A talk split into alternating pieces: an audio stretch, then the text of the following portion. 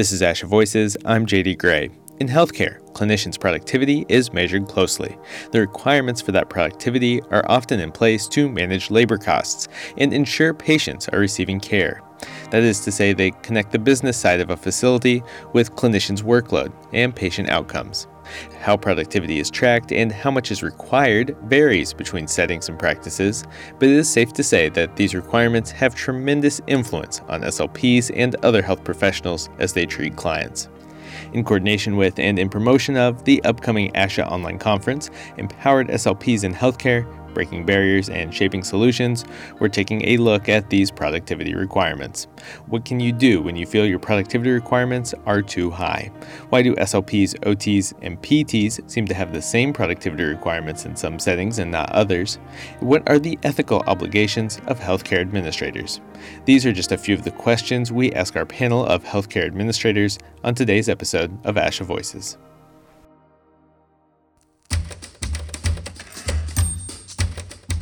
Support for ASHA Voices comes from the Hanen Center. Even with current public health precautions, we can still ensure that children receive effective communication support. Save 20% on resources that make the most of your interactions with children. Visit hanen.org. Support for ASHA Voices also comes from the Medical SLP Collective the Medical SLP Collective, providing mentorship and evidence based resources using their proprietary peer review process for SLPs in the medical world. You can sign up at www.medslpcollective.com. We're joined by a panel of SLPs who work in administrative roles in healthcare.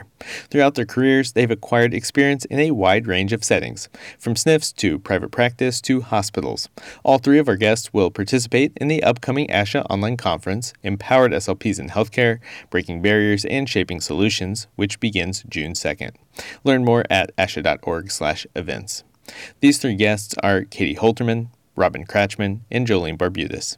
Katie is Senior Director of Clinical Programming with Legacy Healthcare Services, a very large rehab agency. Relevant to this conversation, Katie also spent time as a director for multiple SLP departments for a hospital system.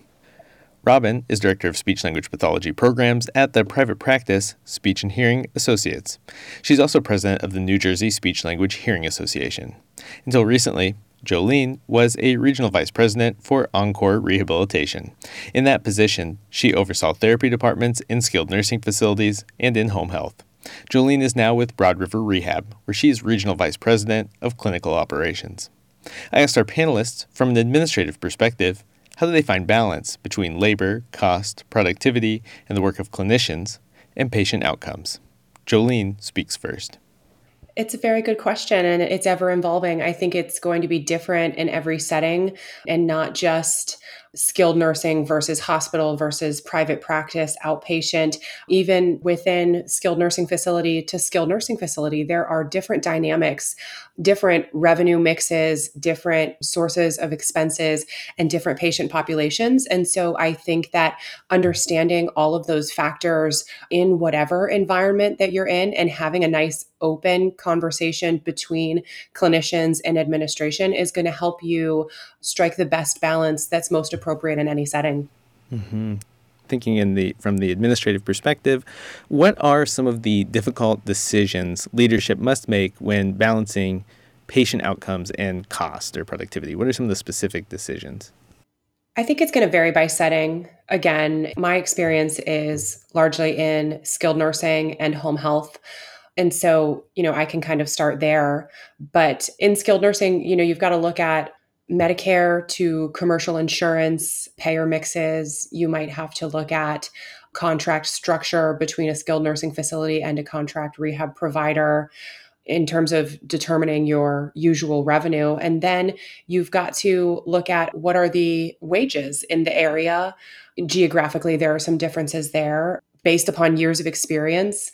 You know, there are wage guidelines that most companies set, and sometimes it may come down to an employer finding the perfect fit of an SLP with the perfect amount of experience for a specific population but you know perhaps the wage that they're asking just simply isn't inside of that company's wage guidelines or perhaps they are able to provide that person with the wages that they're asking for. However it's got to come with a certain level of productivity so that they can afford it at the end of the day. You know it's where does the money come from and where does the money go? And once a person is hired if they're not able to accomplish productivity standards or goals you know then that's when the conversations need to start happening about you know well what's happening in your day and how can we maintain high levels of clinical services while still streamlining and um, there are just situations where tests might need to be scheduled, phone calls to physicians might need to take place.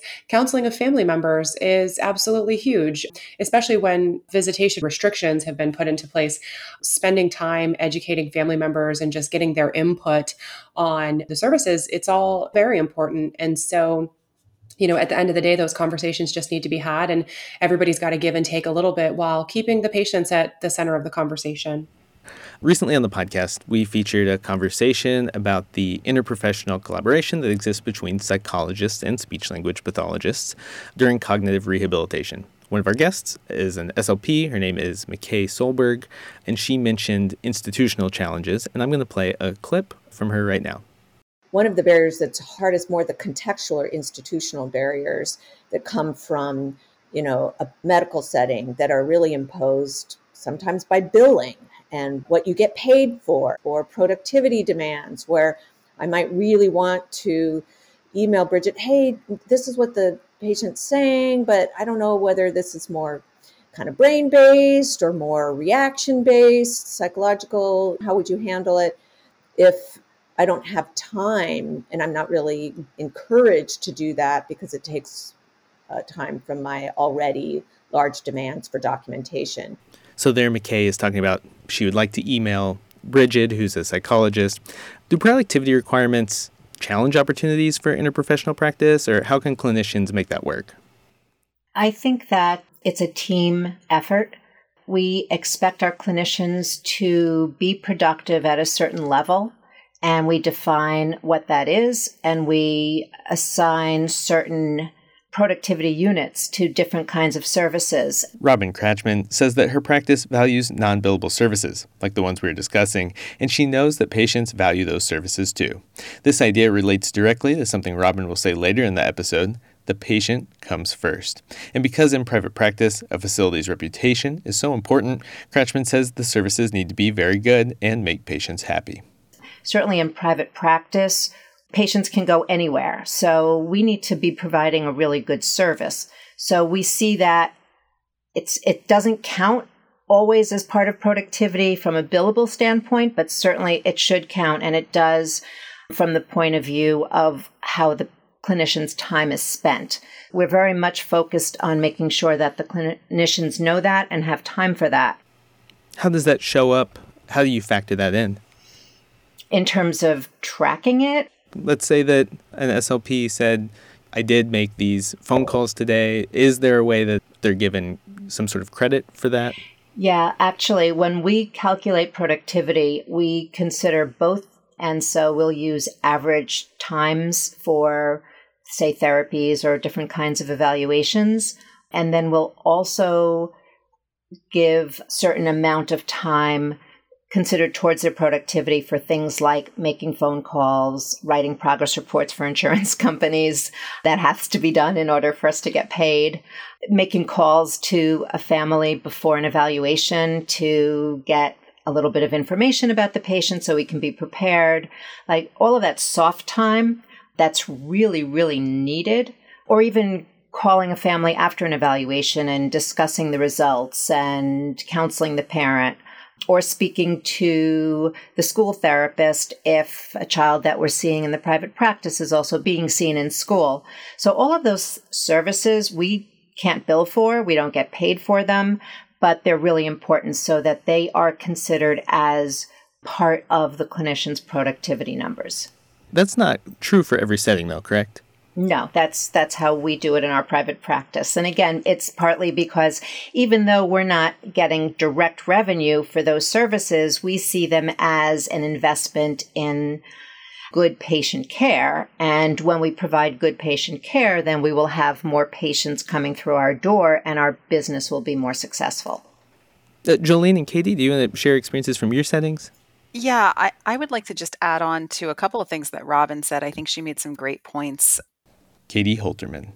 It's always interesting to hear from different settings, right? You know, to see how other people are looking at this because it does vary from setting to setting. And thinking about that interprofessional practice question, having come from acute care, one of the most value added activities that our therapists were doing was ICU rounds and looking in an inpatient setting. And, and that is such a valuable piece of patient care, going in, working interprofessionally with physicians and respiratory, physical, occupational therapy, all of those staff members that are involved in patient care. But again, the payment system is a little bit different on an inpatient acute care setting than it is outpatient. And so just switching same building, different setting, inpatient to outpatient, that payment system is different. And so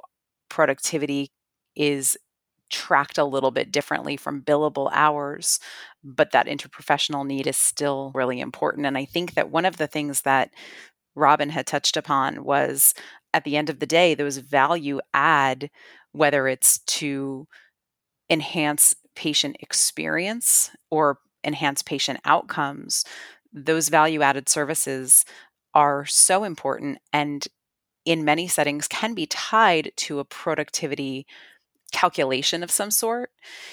It just varies setting to setting or even you know practice to practice. So i think from a clinician standpoint asking those questions of how is productivity determined is really important and empowering for a clinician to f- see that other side of things Mm, you're saying either at the place that they're at or whenever they're looking at where they want to go with their career. Yeah, I mean, interviewing, you know, it would be key to ask during interviewing because you gain that sense. But for any clinician who wants to grow and learn about this a little bit, I think it's really valuable for even if you've been in a place for years. Sit down with your manager and say, Hey, talk to me a little bit about productivity and how is it calculated and why is it calculated like that? education and learning is empowering to me. So I would think that that would be, it's empowerment for everyone, I believe. You just heard Katie mention the importance of using a job interview to learn more about your potential employer. If you're thinking of a career or career transition, and see yourself heading to a skilled nursing facility, check out the June July issue of the ASHA Leader magazine. There, you will find a list of sample questions for potential employers. This list was compiled by members of the ASHA healthcare team and covers productivity, interprofessional practice, compensation, and more. Also, I just want to mention ASHA Voices wants to hear from you. Is there a question you want answered or a story you would like to share about your experience working in healthcare? Send us an email. Our address is podcast at asha.org. We're going to take a quick break, and when we come back, we talk about what to do when you feel your productivity requirements are too high. Support for ASHA Voices comes from the Hanen Center. Masks and other health precautions present a number of challenges for professionals working with young children. But even with these limitations, we can still make high quality responsive interactions happen. This Better Hearing and Speech Month, Hanen is offering tips, strategies, and special savings to help you overcome these barriers and maintain language rich environments for children. Ensure all children receive the communication support they need. Learn more at hanen.org. Support for ASHA Voices also comes from the Medical SLP Collective. The Medical SLP Collective, providing mentorship and evidence based resources using their proprietary peer review process for SLPs in the medical world. Do you need help with getting your medical director to agree to an instrumental? Want the latest information on how to appropriately assess your medically complex patient? Need to learn more about a particular aspect of your job while earning ASHA CEUs? The Medical SLP Collective can help with that and so much more. Sign up at www.medslpcollective.com. I'm sure there's situations where SLPs might say, Oh, I feel like I have high productivity requirements. How would you want them to start that conversation with a supervisor and administrator? If someone were to approach you, what would you want to hear them say? Like, how can they self advocate? Jolene might want to chime in on this because I love her stance on the emotional part of it because I do think that it is an emotional response at times. But personally, for me, I think somebody coming to me with that emotional response of hey my my productivity seems so high and it's unfair and that kind of thing it doesn't foster communication in the way that i think can be productive for lack of a better word pun totally intended but i think that if you come at it with an approach of i'd like to learn more about this and you know i want to make sure that my patient is successful and that i'm successful as a clinician help me understand this fosters that communication and Jolene, if you have anything, any response on that, I love your your thoughts on these types of questions. Thank you. I loved your pun, by the way. That was fantastic. Yeah, I mean, I would say advice to a clinician or any of our listeners happen to be in a management position or a blended administrative and patient care position, um, it would be have the conversation while your emotional response is still cool. I'm curious about this. I have a question about this and not, I'm angry about this.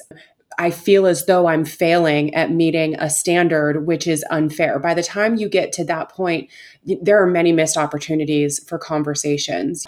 And someone approaching their manager about productivity, I think a lot of times the conversation happens in reverse.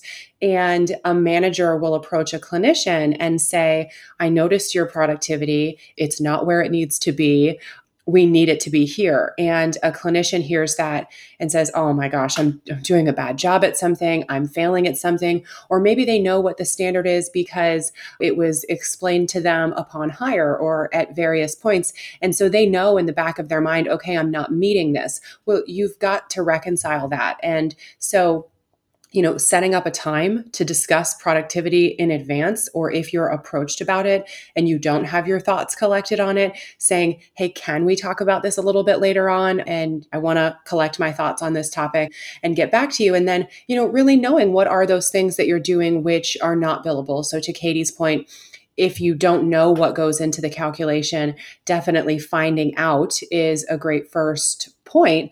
But once you know, you might say, Hey, I'm also completing resident satisfaction surveys and yes, emailing with the psychologist or the physician stopped in, the nurse practitioner stopped in and wanted to know what was going on with X, Y, and Z. And those were the types of things that I know you want me to continue doing. However, just a very simple mathematical equation tells me that I can't be at the standard every single day if those types of things are occurring. How would you like me to communicate that to you? Or would you like me to prioritize differently? And again, a lot of times clinicians think absolutely everything is their responsibility, but maybe the company that you work for has a phenomenal clinical education department and they already have sample clinical pathways, sample medication management resources where you were generating those materials on your own and they've already got them ready to go for you. There are some nuances there that I just think having a conversation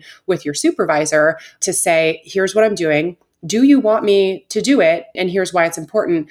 I think it goes a long way and everybody keeping your cool and just open open communication. And i mean my advice is always have a conversation before you're at that point of a strong negative emotional response to the situation.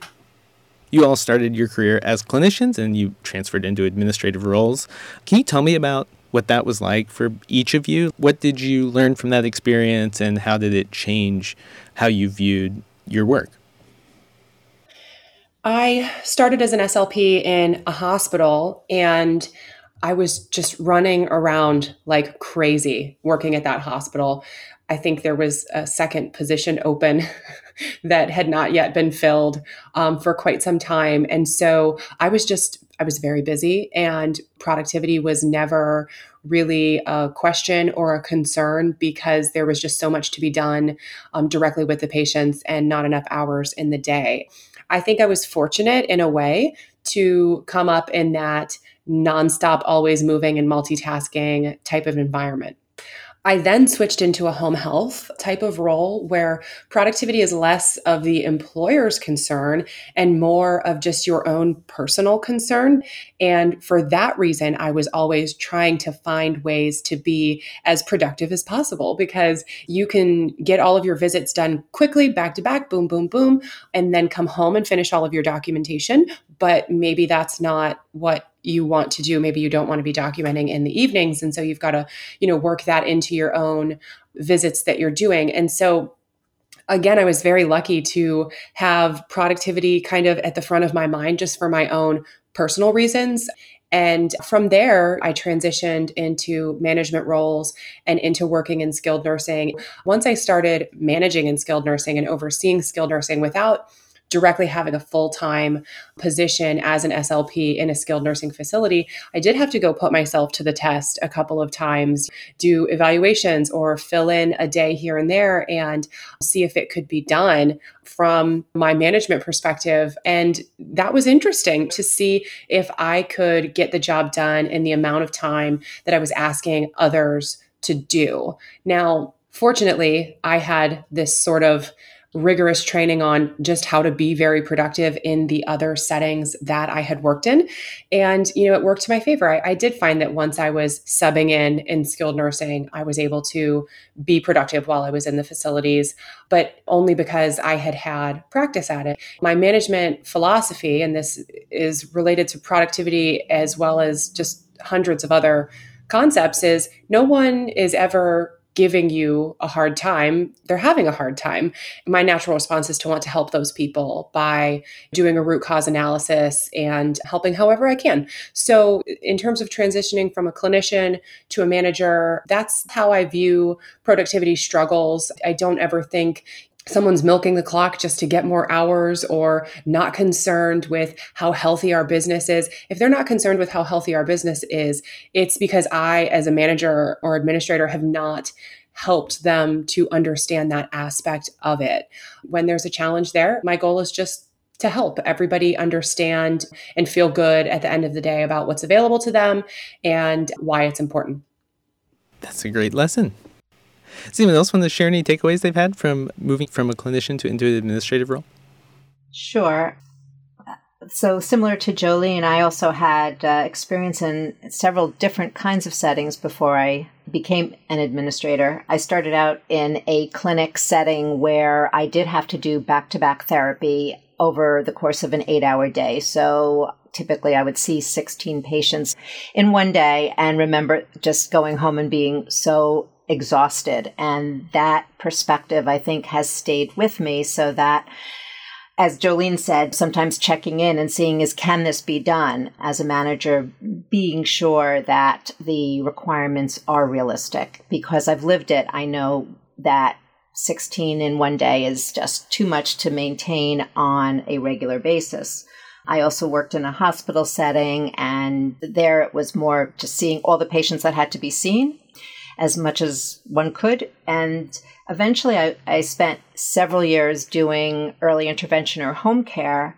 And under those jobs, I was actually being paid on a fee for service basis. And so I really started thinking in terms of productivity because I was being paid as much as I could see patients or go to people's homes. So I learned how to be efficient with my time and think in terms of the fact that my services generated revenue. So the combination, I think, of the working as a fee for service clinician and having worked in a clinic where thing where the productivity requirement was a bit more than I could handle, I think makes me think in terms of how productivity can work best and sort of gives me a sense of how to schedule a clinician and make it so that they can be effective without being overwhelmed Robin went on to explain that discrepancies between expectations and a clinician's productivity can sometimes lead to conversations that help clinicians improve their skills and grow. She describes it as a part of the learning process, and Katie adds to that, sharing from her experience talking to clinicians. And a conversation that I often find myself having with therapists in general is what are they doing that they're not capturing that could be captured as billable time or productive time. Mm. A lot of hmm. times we see clinicians doing treatment and not not billing for it, not capturing it in their note or capturing it in their billable time and helping clinicians recognize what actually is skilled at the end of the day that they're maybe not looking at broadly enough as as far as they're not capturing it. It's not about looking at what can be productive or what we can bill the patient for. It's documenting what you are doing as a skilled therapist and making sure that your skills are are being noted. And a lot of times i find clinicians are not seeing what they're worth. Katie i've got to jump in too and you know uh, we always say don't give your skills away it's not just about taking credit it's about communicating accurately the amount of time that is required to complete a task because Medicare collects that data. We know that managed care increasingly gives less and less time. And so, you know, you can't just bill 30 minutes because that's what's on your schedule if you took 45 minutes with that patient. And it's a very important misconception to clear up. What does it really mean to give your skills away? Well, you're sort of giving it away for free and and our industry doesn't need any further compression. So just accurately reflecting that time it's speaking to the people who are looking at that data and deciding how much time we say that we need. I think that's a really great point. In terms of that, if we're billing in terms of CPT codes and the speech codes are untimed codes, so that even though we may spend 40 minutes versus 30 minutes versus an hour with a patient, we're still billing one code that is going to get the same reimbursement. That makes it difficult sometimes because to reconcile, um, and we know we want to provide the service, but we can't always bill for some of the things that we do because the coding does not allow for it. I'd like to read a few questions that we received from SLPs, make sure their voices are heard in this conversation as well. And so I have one, unfortunately, I don't have a name that I can associate with it, but I think this is a question maybe you've heard before or some variation of it. This is what the SLP wrote. Since SLPs are primarily billing service versus time, why are we held to the same productivity expectation as the other disciplines? So I'm sure this is a conversation you've heard before OT, PT, SLP. What do y'all think? I love that question. I love that question because honestly, I'll tell you why I love that question because I've I asked that exact question years and years and years ago when productivity was first brought to my attention as far as a thing. I was working in the hospital setting. I was managing a department and my director was a PT and we used to have this ongoing joke of me always saying to her speech is different. And she used to, it got to be this running joke where she would come up to me and go I don't want to hear speech is different. I know you're different. But at the end of the day there's this thought that PT and OT because they do they've kind of had this it wasn't productivity necessarily but the timed code difference versus service based code differences is something that feels like it sets us apart from the other disciplines. This is where we can take lessons from our counter disciplines eh, because they use timed codes and because they live in that world, they're very familiar with making sure that they are looking at how much time is spent and what is captured under each code. And so I feel like that's where we can learn from them a little bit. And again, going back to asking how the calculations are done, are the productivity calculations in your setting the same for PTOT and speech? Sometimes it may feel like it, but you'd be surprised at how many times someone in an administrative role is in fact taking into consideration that there are service based codes in play there. And it may in fact be that the the calculation is different it just isn't being communicated properly. Asking those questions is really important. I'm going to go ahead and play another question. I'm just going to let it roll. This is karen copeland I'm an SLP and team lead at Ascension St. John in Tulsa, Oklahoma. I'm also an adjunct instructor at Oklahoma State University. Here is my question Since many SLPs function in administrative roles, what are the ethical obligations rehab administrators have when managing productivity expectations in the workplace?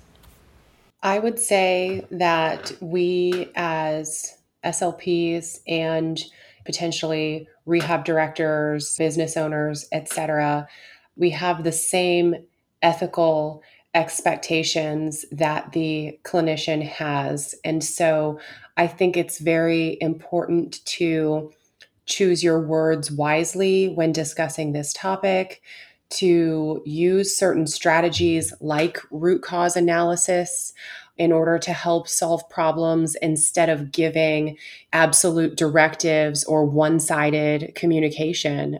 The patient comes first period in the ethical service delivery. There are millions of nuances to that, but we are all still clinicians. Whether your rehab director is uh, PT, OT, SLP, regardless, you know, ethical standards apply. I couldn't agree with you more. And I think that you said it perfectly. The patient comes first and we are guided by our ethics, our professional ethics, our license, our certification, and as administrators, that has to be forefront in our mind so that when we have conversations with clinicians who are actually providing those services, making sure that they understand that yes, these are productivity guidelines or requirements that we're striving to achieve, but we don't ever compromise care because of it. Agreed. And I I think I live by the mantra and I know that it's something that has always been ingrained in me and that I think should be ingrained in, in all of us um, in this field. You do right by the patient and the rest will fall into place every time. Can I thank all of you for your time today? I've really enjoyed this conversation. Thank you. Thank you. Thank you, JD. Do you have more questions for our panel? You can hear them soon. Register for ASHA's upcoming online conference, Empowered SLPs in Healthcare Breaking Barriers and Shaping Solutions. From June 2nd to 14th, this online conference looks at the complex challenges you face while working in healthcare. There will be presentations on moral distress and burnout, where health disparities can be spotted in telepractice, presentations from former ASHA Voices guests Georgia Malandraki and Joshua Allison Burbank, and much, much more. Register now at asha.org/events.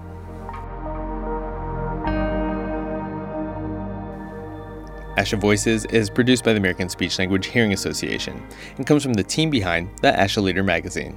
Support for ASHA Voices comes from the Hanen Center. A lot has changed this past year, and that includes the way we work with children. But the Hanen Center has resources to help you keep language learning alive during COVID. Learn more at hanen.org. Support for ASHA Voices also comes from the Medical SLP Collective. The Medical SLP Collective. Need to learn more about topics relevant to your practice while earning ASHA CEUs? Need coaching and mentorship with your job or latest project? Join them at www.medslpcollective.com. Production assistance for ASHA Voices comes from Pamela Lawrence. I'm JD Gray, and this is ASHA Voices.